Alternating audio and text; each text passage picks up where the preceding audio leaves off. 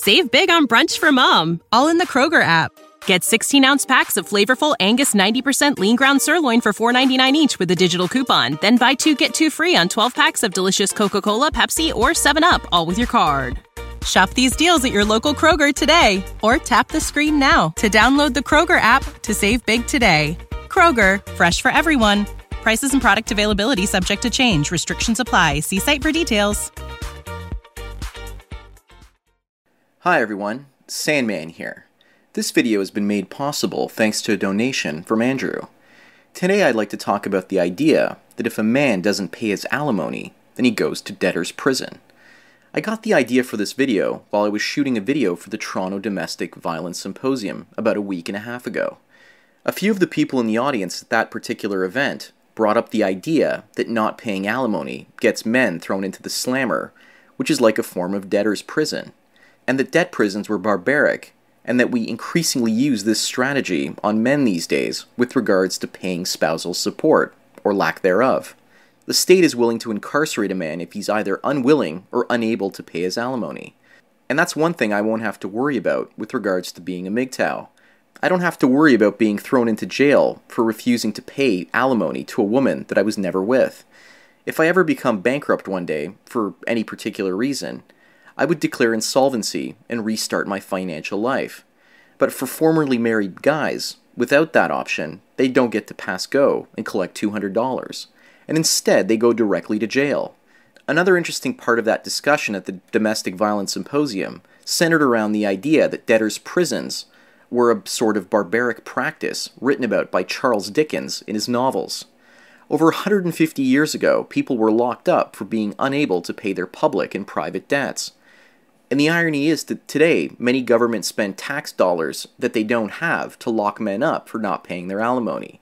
So the corporations involved in the prison system, as well as the lawyers and judges, are basically making the money, and the system is corrupt.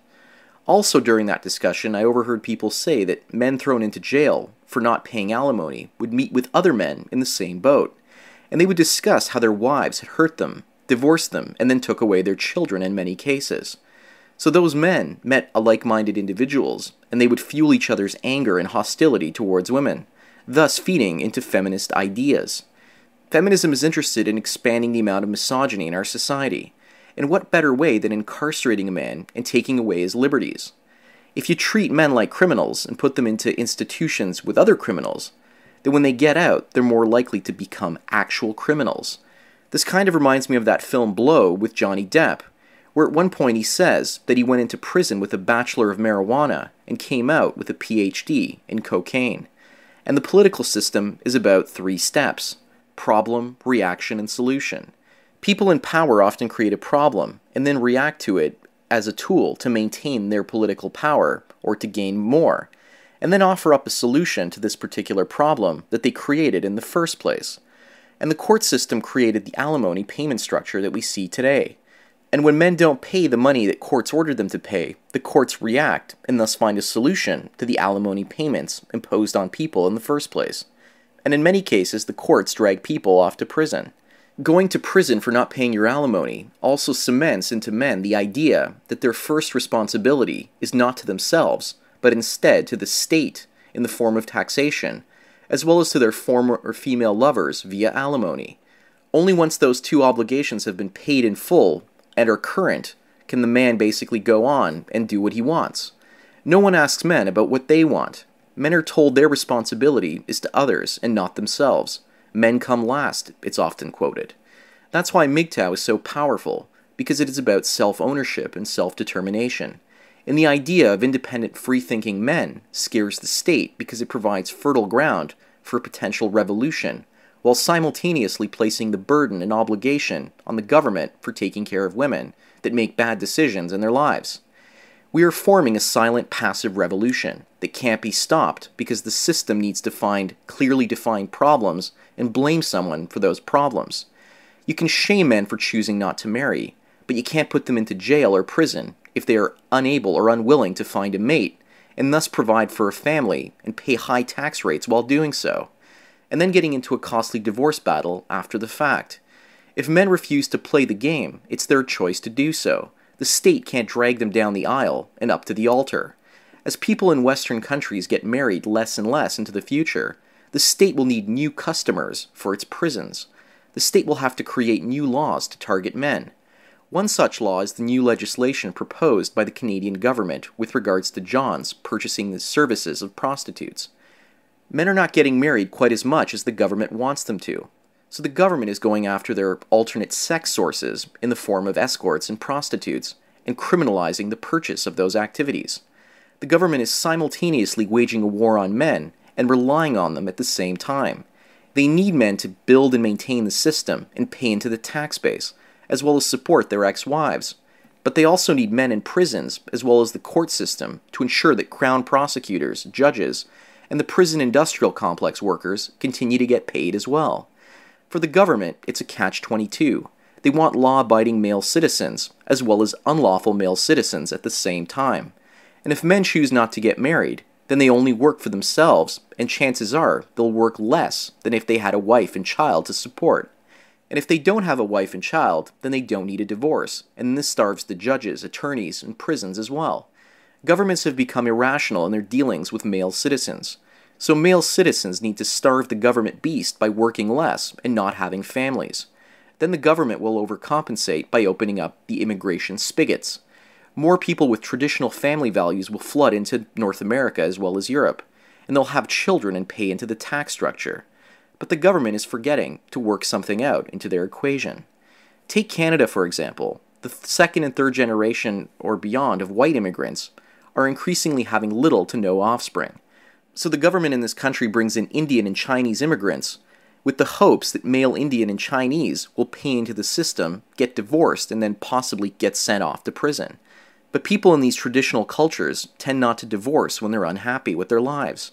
They also tend to work under the table for cash money, so the government doesn't see the tax dollars it would normally see. And the court system filled with government jobs becomes less and less needed because these types of cultural groups stay in their unhappy relationships instead. And when it comes to prostitution, these communities have their own brothels that are often harder to police. So the government is trying to keep the system running with the same variables as before, only the variables in this case have changed. Another example of the government doing things it shouldn't is with regards to speeding issues here in Canada. People used to speed, and police would often collect tons of tickets because of it. But after a while, people got the message and are now getting less and less speeding tickets. The government scrambled for money and started issuing more and more tickets for talking and texting while driving. Or they started increasing the existing fine rate for both moving and parking violations. The more they increase the rates, the more people obey the law, and so the government is forced to come up with more and more ridiculous laws in order to have its coffers filled once again. It's not about the law, it's about revenue. And at some point, if enough men don't get married, the government would have to impose some type of bachelor tax. But that will only mean more and more men pulling out of the system. The government in this case would be sowing the very seeds for its own destruction by imposing more and more complex regulations upon men. Obamacare in the United States is just one way the government is imposing a bachelor tax. Another way is that couples filing joint taxes together pay less tax. The government realizes that punishing people for a certain type of behavior is not the way to go. Instead, they are rewarding people for certain types of behavior that the government wants to promote. The government could offer to give more free daycare for the citizens' children, as well as more baby bonuses for people having more kids, or more tax breaks for married couples the government can make it more and more tempting for men and women to get married from the beginning. All the while, the government knows that when the happy couple divorces down the line, there will be tons of dollars to collect as tax revenue from legal fees. Government employees, such as judges, will also have work in that case. And the government figures that it can catch more men with honey than it can with vinegar. But this time, I don't think it's going to work. Men are shunning women and dating altogether. They are opting out in greater numbers than before, and Japan is now the measuring stick to measure all the rest of the Western countries.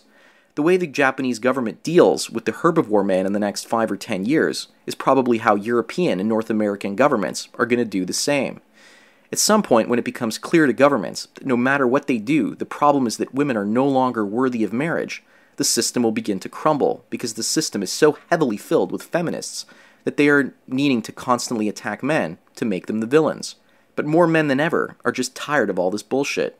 So I'm predicting as the government becomes increasingly cash strapped, they will impose more and more debtor prisons for men as the tax dollars begin to dry up. And the majority of the taxes being paid today are by the middle classes, and middle class men to be more specific. And the middle class man is under full attack.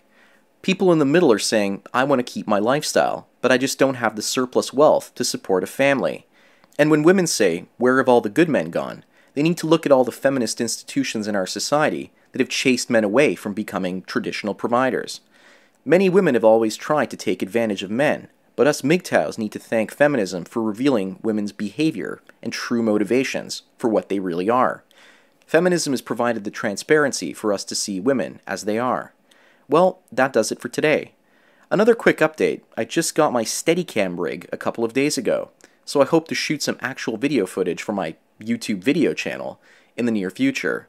I'm also going to start doing video walking tours of different places in my city. And I'm also creating a separate YouTube channel that I'll put those walking tour videos on as well. I'll share the link with everyone once it's up and running. Anyways, thanks again to Andrew for his donation, and thank you everyone for taking your daily dose of red pills. So enjoy the rest of your day, and cheers.